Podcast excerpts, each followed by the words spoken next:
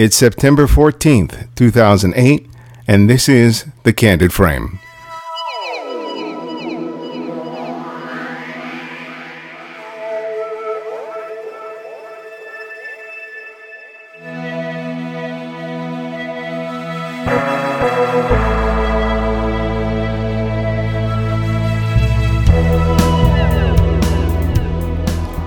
Welcome to another episode of The Candid Frame. Before we uh, begin, on October 25th, I will be one of the presenters at the Better Photo Summit Photography Conference in Monterey, California, uh, along with several other great photographers like Jim Zuckerman, Lewis Kemper, and Jennifer Wu. We'll be offering workshops on practically all aspects of photography, from nature and landscape photography, photographing people, lighting, and even making money from photography. I'll provide a link for more information on the blog, but I would love to see some of you there and to have a chance to, to meet a few of the listeners of the show. Today's guest is Rick Sammon, and as well as being a talented and prolific photographer, he is the author of over 28 books, is a regular contributor to Outdoor Photographer and PC Photo Magazine, has produced seven instructional videos on photography and photo editing, and has taught photographic workshops and seminars all over the country and around the world. In short, Rick covers a lot of ground. What you'll learn from Rick is that a career in photography is much more than expensive gear and a stroke of luck. It's a lot of work, not the least of which is creating a reputation for yourself as a photographer who is talented, reliable, consistent, and just fun to work with. In the years that I've known Rick, Rick has always served to remind me that the business of photography revolves around not just the images you make, but the relationships you create and sustain. So, sit back and enjoy our conversation with Rick Sammon. Well, Rick, welcome to the to the Candid Frame. It's a, it's a great to have you on the show. Well, I'm a candid kind of guy. so, Rick, tell me how you started. You started off in marketing and advertising. So, tell me about your, your beginnings as as a photographer and how you transitioned from that career into the one you're in now. Right. Well, from well, from 1980 to 1990, I headed up the PR and the advertising for a major camera company in New York City. So I'd show up in a suit and a tie and shine shoes and sometimes a vest. And we did the marketing the, and the advertising and the PR and the promotion and the collateral material. And while we were doing that, we were also promoting some photographers. Uh, John Isaac, a UN photographer, Robert Farber, a very famous uh, fashion and fine art photographer, Harry Benson, mm-hmm. who shot uh, more covers for People magazine than anyone. So I'm there in my suit and a tie, and these guys are coming in, and I'm setting up all these gigs for them and helping them promote their work and exhibits and books. And I said, hey, this is what I want to do. So that was about halfway into the job. That was about 1990. Uh, about 1990. Actually, I started in 1990, so uh, Actually, I started in 1980. Man, I'm getting old. so I started from 1980 to 1990. I did it. So about 1985, I said, okay, this is what I want to do. And I made a plan to get out, and uh, I started actually working on books while I was there, and I made a plan. One of the most important things I learned was that business, being a business person, is very, very important. Every single um, uh, successful photographer that I know is an excellent business person. So I knew that, I learned that, and even today, I base so many deci- I make so many decisions based on business. Well, t- tell me about that that business plan. What because there are so many fields of photography you can get into, so uh-huh. many genres, and you know, and you, you you you often talk about yourself as being sort of a generalist. You're not just a portrait photographer, or nature photographer, but when you were starting out, how how did you decide what your your niche was going to be? Well, today I tell people when they say when they ask me, they say, "Hey, Rick, what's your specialty?" I say my specialty is not specializing because I do the wildlife, I do the people, I do the underwater, the aerial, the architectural, you know, landscape. I do everything. But when I started out, actually, uh, for the first five years, I just focused on underwater photography and the underwater environment, and I produced five underwater books. And then I realized I saw what was going on with digital and everything, and I said, if I want to survive, I really have to do more than take uh, underwater pictures. I have to do more than you know photograph whale sharks and clownfish. I don't need another picture of a clownfish. I went to Cuba, and uh, got some great pictures and started writing for some magazines and getting pictures for some books and it just kind of evolved. Uh, everything is all tied in together. The books are tied into the magazine articles. The ma- I promote the magazine articles in my books and vice versa. The videos that I do, I promote the books in the magazine articles, the TV shows. Everything's related. So when I when I'm doing something, I'm always thinking about how can I cross promote this? How can I cross promote, you know, what I'm doing with something else I'm doing? Well, well, what was your where were you as as a photographer in terms of when you finally made the transition? Because you talked about being in marketing and advertising, but I suspect that you probably learned photography early on. But uh, where were you when you made the transition, and did you sort of have to, you know, um, teach yourself a lot, and and in order to sort of make that leap? Because a lot of people oftentimes worry that they don't know enough. Um, where were you in, when when you made the leap? Well, I, I would say I wasn't the greatest photographer. I uh, went to Papua New Guinea in 1995, and I took some pictures that I thought were good then. And uh, I just came back from Papua New Guinea uh, in May of this year, and the pictures that I look at that I took in 1905, you know, they're really not that good. But I did get them published, and I and I used some of them in some of my books. So I've evolved, I think like every photographer I've I've evolved, I've, but I really never went to school for photography but hanging out with the likes of the people I mentioned, uh, John Isaac, Harry Benson, Robert Farber, uh, and reading everything I possibly could in the magazines, and also just learning how to write was really important. I taught myself how to do that just by reading novels, and uh, you know, picking up different styles and uh, stuff like that. It's just kind of evolved, and like today, I have uh, 30 books. I can't believe it. Yeah, it's a, it's amazing. I wonder what, when you have time to actually do all that stuff because I was just looking at your at your schedule for the rest of the year in 2009 and it looks like you're traveling most of the time. You're you're constantly coming out with books and videos. How do you how do you manage your time to allow for for all of that? Well, uh, a lot of people think I'm traveling all the time, but I'm actually gone about 100 days a year. I have an office next to my house and my son's going to college next year. And for the past 17 years, I've been home because I we had him right after I left the agency.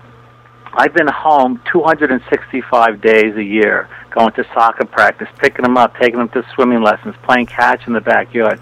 No other dad I know has spent that much time with his son. I'm sure there are, but I, I don't. But I don't know him. So I am home like 265 days a year. But as far as you know, people say, "Oh, you know, oh, how do you have the time to do all this?" before I was uh, the editor, before I was in the advertising business, I was the editor of a magazine called Studio Photography. It's called Studio Photography and Design now. Mm-hmm. So for professional photographers, a very nice magazine. I was the editor. One day the boss comes in to me and says, Sammon, I need you to do this. I said, Mr. Mashke, this is the boss. I said, Mr. Mashke, I'm too busy to do it. I just, I don't have the time. He says, Sammon, who's the most beautiful girl in the world? So I told him, well, I think Jaclyn Smith is pretty nice. Remember she was in Charlie's Angels? Yeah. Now this is in the 70s. She was really young and beautiful. She's still beautiful. She has that show on TV um uh about I forget what the show's called. But anyway, I said Jaclyn Smith. He said, "Sammon, if she called you up right now and wanted to have lunch with you for like 45 minutes, would you do it?" I said, "Sure." He said, "Get to work." the point is, if you really want to do something, you'll find the time. When when people tell me they don't have time to do something, it, it just means they don't want to do it. I find the time to do, you know, to do everything. Mm. Tell tell me about the the business the, the importance of the business plan and what what it should you know sort of contain because a lot of people fixate on you know having camera equipment and you know having a Mhm. certain skill set but not a lot of people talk about what you need to have in in in a business plan in order to to you know strive for to actually being successful in this business. Well, the first thing you need is a name. And you get a name by getting your name out there, doing workshops, doing seminars, writing books, writing magazine articles. But today it's really all about driving people to your website. Every article I write, at the end of it, I say, hey, visit Rick at, you know, ricksammon.com. In my books, it says if you, you know, send in a picture to ricksammon.com. Uh, when I give a seminar, I give out, uh, I have a handout It talks about all the free stuff I have on my website, and I have a lot of free stuff on my website. But I want people to go to my website because my website is my store. you know, I have books. You know, I have note cards. I have seminars. I have workshops. Um, and it's also my the web uh, website is also your portfolio. It's your calling card. It's everything. So you have to have a a, a website, and you have to have a website. I feel that's targeted to your audience. You always have to know the audience. I know a lot of photographers who have these very fancy flash-based websites where you click on the site, it takes like you know 30 seconds to load, and then you have this unbelievable movie and the music and, and all this other stuff. I don't have that kind of site. I have a very basic site because I'm appealing to the advanced amateur, the well, the advanced amateur or the enthusiast photographer. I want them to find stuff fast, and I want my website to say, when someone looks at that, I want them to someone to say, "Hey, this guy's pretty approachable. He's a nice guy." And that helped with the that came from the the marketing. You always have to know your target audience. And with with with the audience that you're you're you're, you're catering catering to, they're primarily people who want to learn more and more about photography. How has that changed for you since you first got in the business and now, you know, with with you know digital being sort of in the forefront of everything? Well, I have to know everything because if I'm standing up in a room and you've been to some of my presentations where there's 350 people and whether I'm talking about Photoshop or Apple's Aperture, which I'm using a lot now, or or Lightroom or some plugin or some raw converter. I really have to know a lot. So there's a lot of pressure on on people who give uh, seminars these days because people are you know, I started doing these these digital seminars about four years ago, and today people know a lot more. You know, four years ago, if I, I not too many people, you know, actually four years ago, most people probably shot, or five years ago, shot JPEGs. Now everyone shoots RAW, and you have to know about the RAW converters and the shadows and the highlight slider and the bits and the bytes and all this stuff. So it it it it's harder, but it it's great because I keep learning. I learn I learn something every day. I learn something every day. But what's interesting is that people still want to learn photography. They really want to know how to get the best possible in-camera picture. I have a book coming out. It's called Exploring the Light. It's all about taking in-camera pictures, the best in-camera pictures. It's not out yet, and it's pretty high ranked on Amazon.com because it's about taking pictures. I have another book out, just came out called Face to Face. It's about photographing people. Another high ranker, higher than my digital photography books, because people still, you know, it's I don't want to say it's easy to get a good picture uh, today, but they, they want to know the philosophy behind the pictures. They want to know about exposure. They, they, they want to know all this stuff. Well, let's talk a little more uh, about about that whole light. Let's let's talk a little more about that whole idea about taking pictures of people. Um, mm-hmm. I know from my experience, there are a lot of people who are very interested in doing just that, but they're a little a bit intimidated by it. Mm-hmm. Um, what's what do you think is one of the bigger challenges for people in terms of taking pictures of people? Is it technical? Is it approaching? Is it being conscious of exposure background? What what do you think is one of the bigger challenges that people need to sort of surmount in order to be able to start making good people pictures? Well, I think it's uh, approaching the person. I actually have a little video on my website. It's called Approaching People, and just walked. It's a little example of how easy it is to walk up to someone. You know, what's the worst they can say? The worst they can say is no. you know, um, when I teach a workshop, I, I taught, taught for years. I still teach up there at the Maine photographic workshop, and there's a firehouse right by the center of the Maine photographic workshop and uh, the first day, I say, hey, let's go over to the firehouse. Let's photograph, you know, uh, you know, the firemen. You know, let's get them dressed up in their gear. Tell them you'll give them some pictures. It's a good exercise. Anyone who's listening to this, if you're shy, go to your local firehouse and tell the uh, the uh, the chief. Say, hey, listen, I really like to, you know, uh, I'm on assignment, you know, a self assignment. I'd like to get some great pictures. I don't need some headshots. I need some shots of the firemen with their gear. I need the truck. I need this and I need that it's a good way to get over photographing strangers. Um, but approaching the person is the first thing, and then getting capturing capturing the person's expression, That's the key. One, my favorite photo expression when it comes to uh, people is this the camera looks both ways. In picturing the subject, we're also picturing a part of ourselves, meaning that the mood, the energy, the feeling uh, that we that we project is going to be reflected in our subject's face. If we know that, we're going to get a higher percentage of pictures that we like because another way to say that is we're like mirrors. And a person looking at us, they're going to act that way. And then actually that's that's true in life too. You know, if you're talking to someone, you know, how you act, you know, people act the way people make them react. So that's an important thing to remember. But if you go on my site, you'll see on the home page a picture of a monk, a Buddhist monk. You could see when I took that picture, I was showing a lot of respect for him. I also have a picture of these three girls that I photographed in Costa Rica. You could see I was having the greatest time of my life. So that camera looks both ways is really, really important to remember. That's my number one people photography tip. You know, one of the things I, I saw that the one video you did, I guess you were in a park and you approached these uh, these young people oh, yeah. at a bench. Yeah, yeah, that's it, right. Yeah, and I thought what was really interesting about that is you made note that even before you had asked the people where, um, who, who, you know, who you wanted to photograph to photograph them, you had already sort of scattered out a, a place to put them, and you're conscious of the light in the background. And I think oftentimes when people do muster the bravery to ask someone to take their picture, they often take a picture right where they found them, which may not be the most ideal place for, for taking a picture. Absolutely. A lot of times, I'm walking around. I'm looking for backgrounds. You know, you know, because I'm a travel photographer and I make pictures. You know, a photojournalist goes out there and they they they take pictures. They photograph what's there. I'm making pictures, so I'm moving people around. I'm moving um, you know objects into the scene for maybe a little more depth of field or whatever.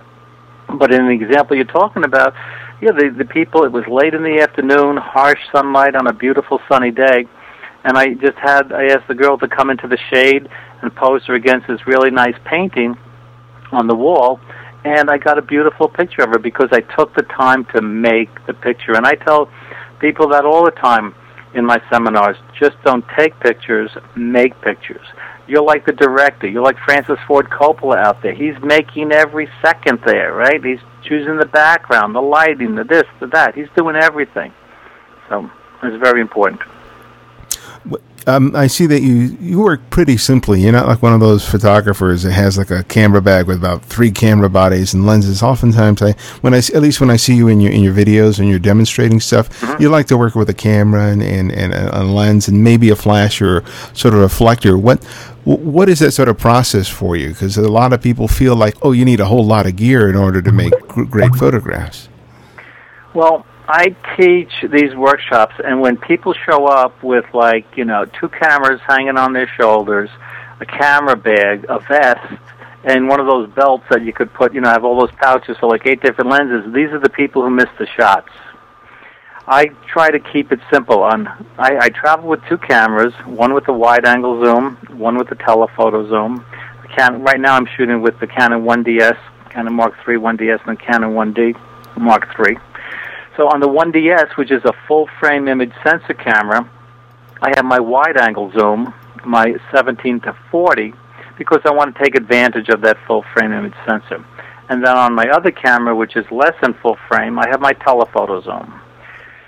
And in addition to that, I always take a flash and I always take a reflector and a diffuser. And that's now I have backup gear even when I go to places like Papua New Guinea. I have backup gear in the lodge, in the hotel, in the tent but this is what I take with me in the field because I want to be ready to shoot.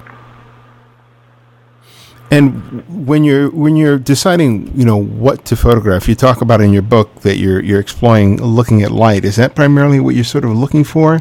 Because there's there's sort of people oftentimes will think about their subject and they'll think about the light as an afterthought, but there are others who will look at the light primarily and then try to find a subject for the light. Where do you fall in, in, in those two schools?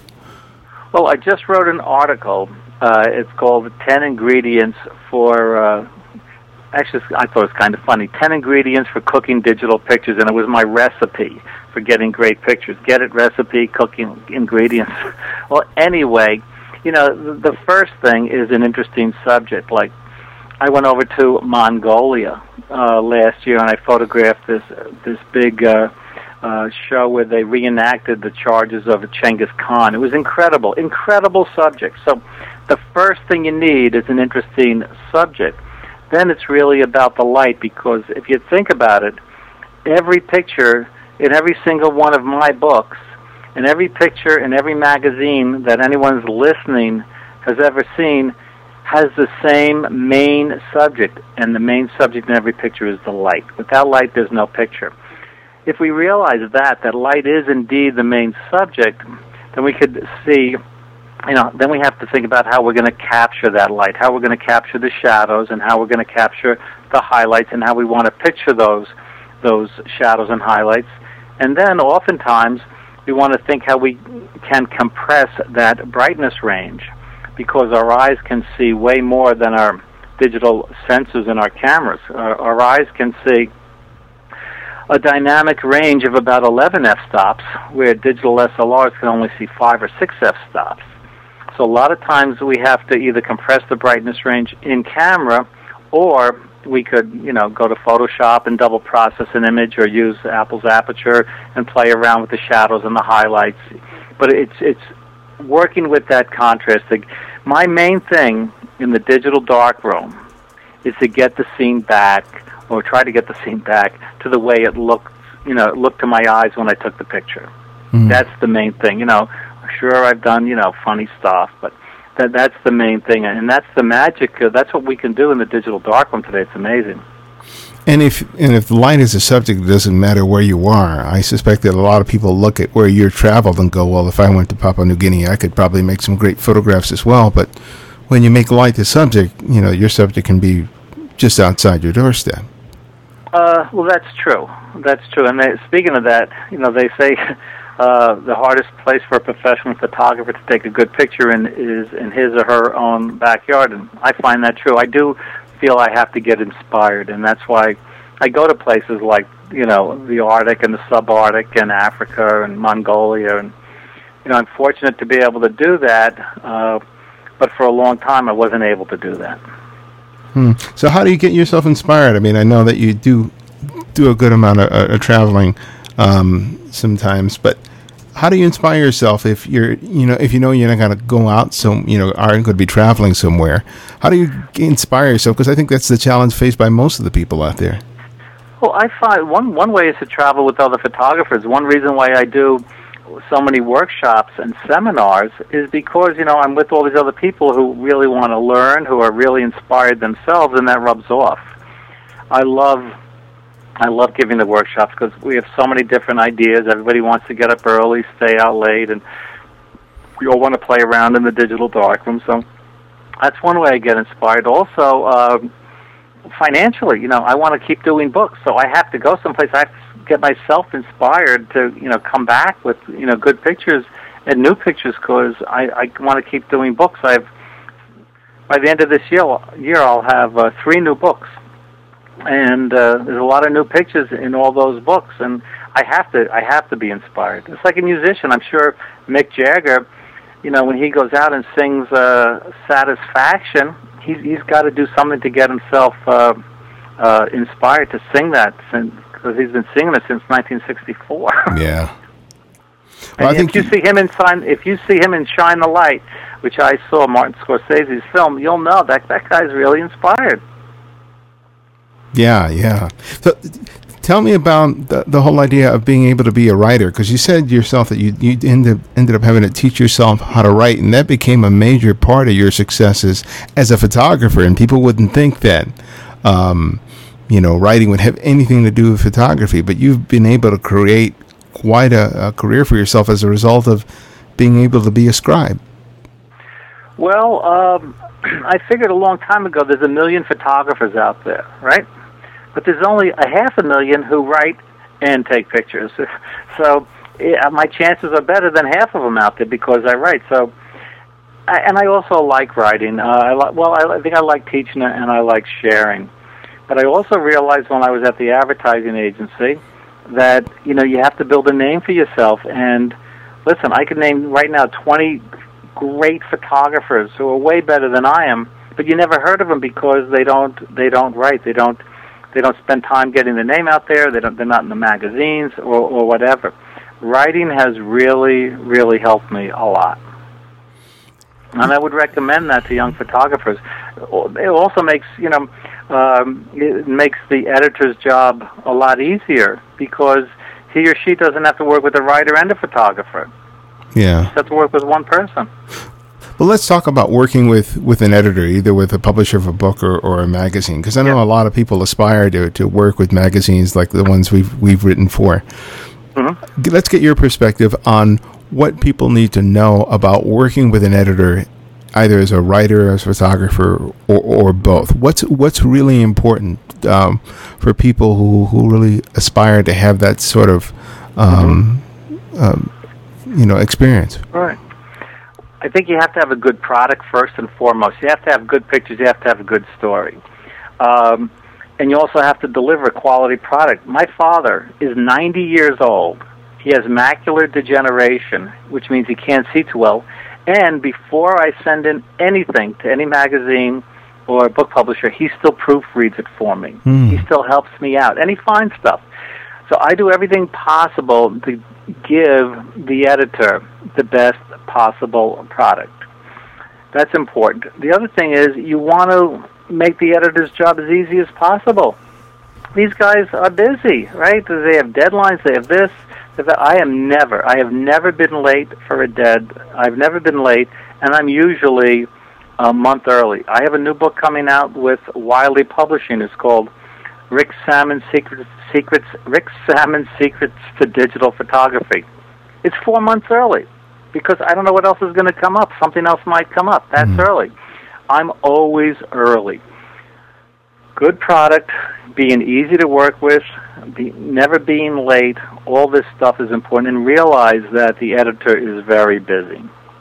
And so I'm very. I, I think I tell people I'm not the best for sure, but I sure am the easiest to work with. I bite my tongue a lot. You know, if the editor wants to do this, that's the deal. I know. And being personable, I think, is sort of undervalued. A lot of people fixate on having a great website and having a wonderful portfolio, but you know, people skills play a big part in this industry. Wh- whether you're working for a magazine or whether you're working for an advertising agency or doing corporate work, you know, your ability to be able to communicate with people clearly um, and and listen is really sort of a huge component of being a success at anything. you bring up maybe one of the most important, uh, uh, well, one of the most important points of this conversation. Um, that is so true. The best business decision I ever made was taking the Dale Carnegie course. Dale Carnegie, go online, you could find this. And when I took the course uh, in 1986, the course was called. Uh, well, he wrote the book How to Win Friends and Influence People. Mhm. I think the course is called something like Human Relations, something like that. And what you said is true. You know, I try to listen, and you know, you, you kind of like selling yourself. You know, if if someone's talking to me about you know going here or going there, coming on my workshops, I, I'm not on the phone saying, "Hey, listen, I'm the best photographer out there. I got the best gear, and you come with me. You know, sit next to me, do what I do. You get the shots." No, I say, "Hey, I'm here to help you," and which is true. I'm here to help you. A, have the best time on a workshop that you've ever had, and B, you're going to get some good pictures on, on along the way, which is true.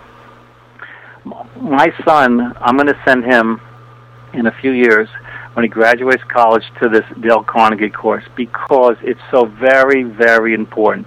You have to make friends in this industry, and and we're, we're we're all. I actually in this new book that I have coming out, of the Secrets book, I have a chapter called "With a Little Help from My Friends," and a lot of my friends sent, you know, pretty big name photographers sent in pictures because they're helping me out because we're friends. We're all in this together. I tell people, I was I was uh, giving uh, an interview a while ago, and someone says, "Who's your main competition?" Now, before I say this, okay, just just realize that there's going to be a follow up answer. I say, "Who's my main competition?" I tell people, "I have no competition." Now that sounds egotistical, right? But in reality, I feel I have no competition. Scott Kelby has no competition. John Paul Caponigro has no competition. Harry Benson has no competition because I feel we all do something different. And we all have different personalities.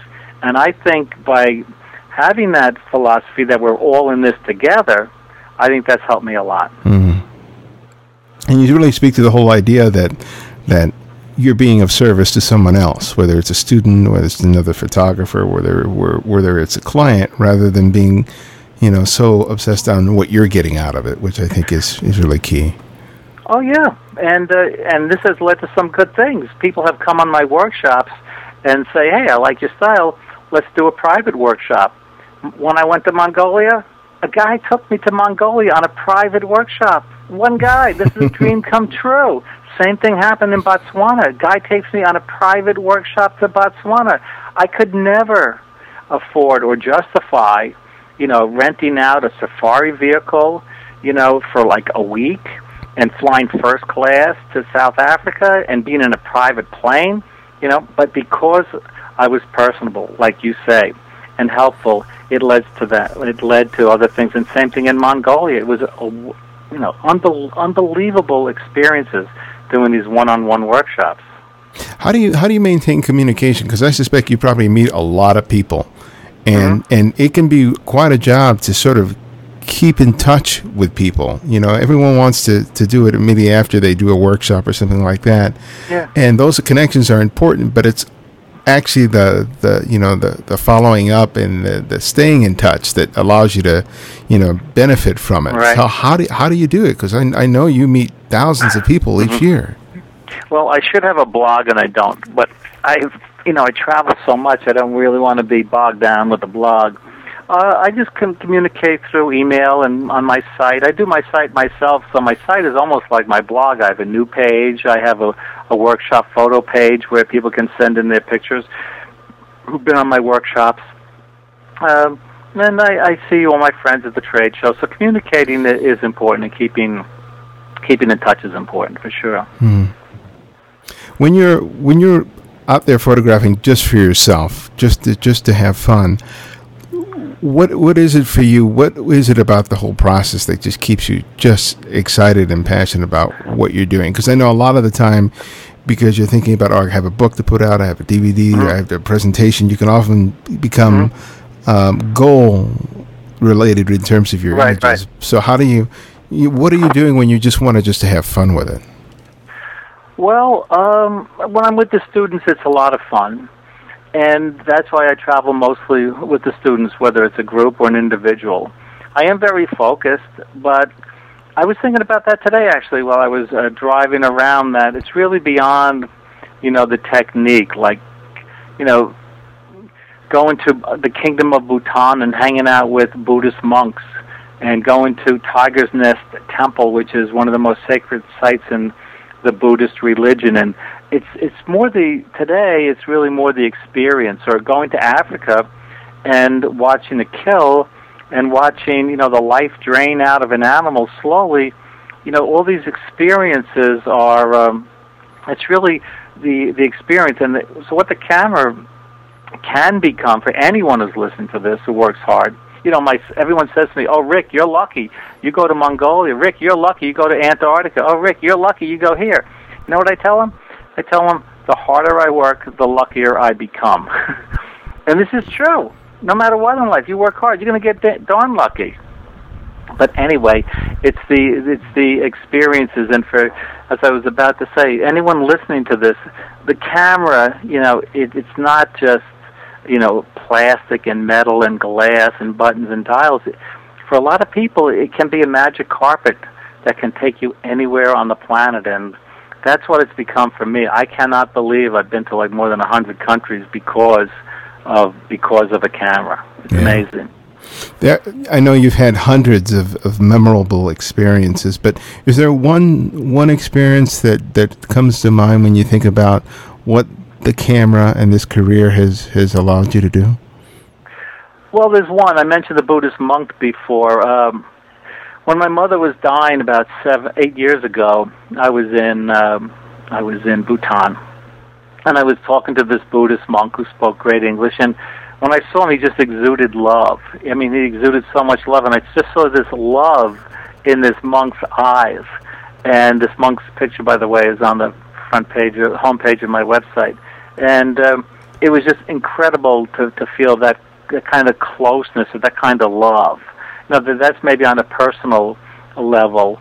That was a great experience. Being in Mongolia, where you have 500 guys in the Mongolian army riding over a mountain dressed up like the soldiers in Genghis Khan's time. That was pretty darn cool.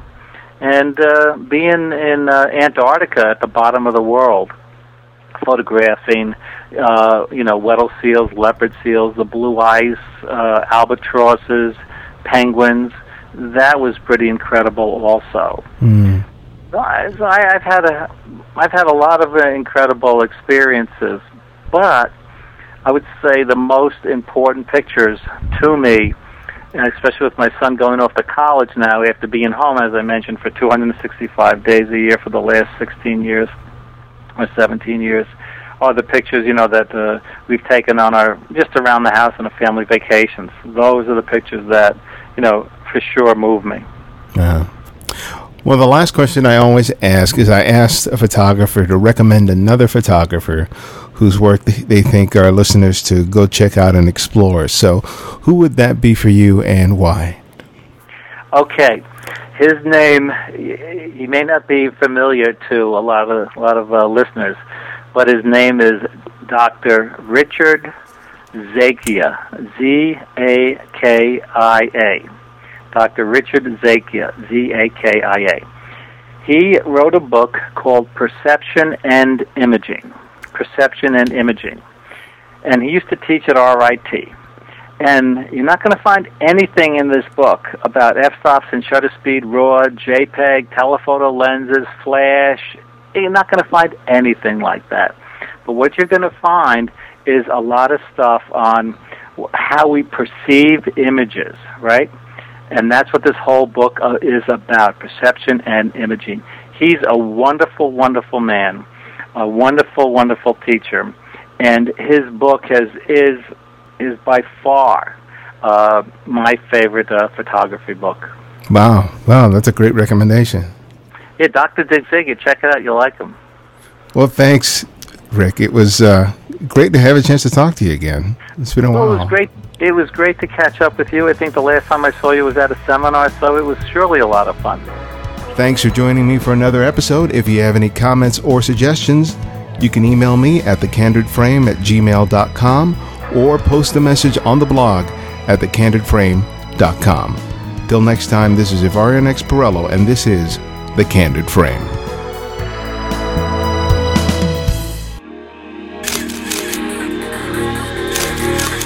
Check out this show and more great photography podcasts at photocastnetwork.com. photocastnetwork.com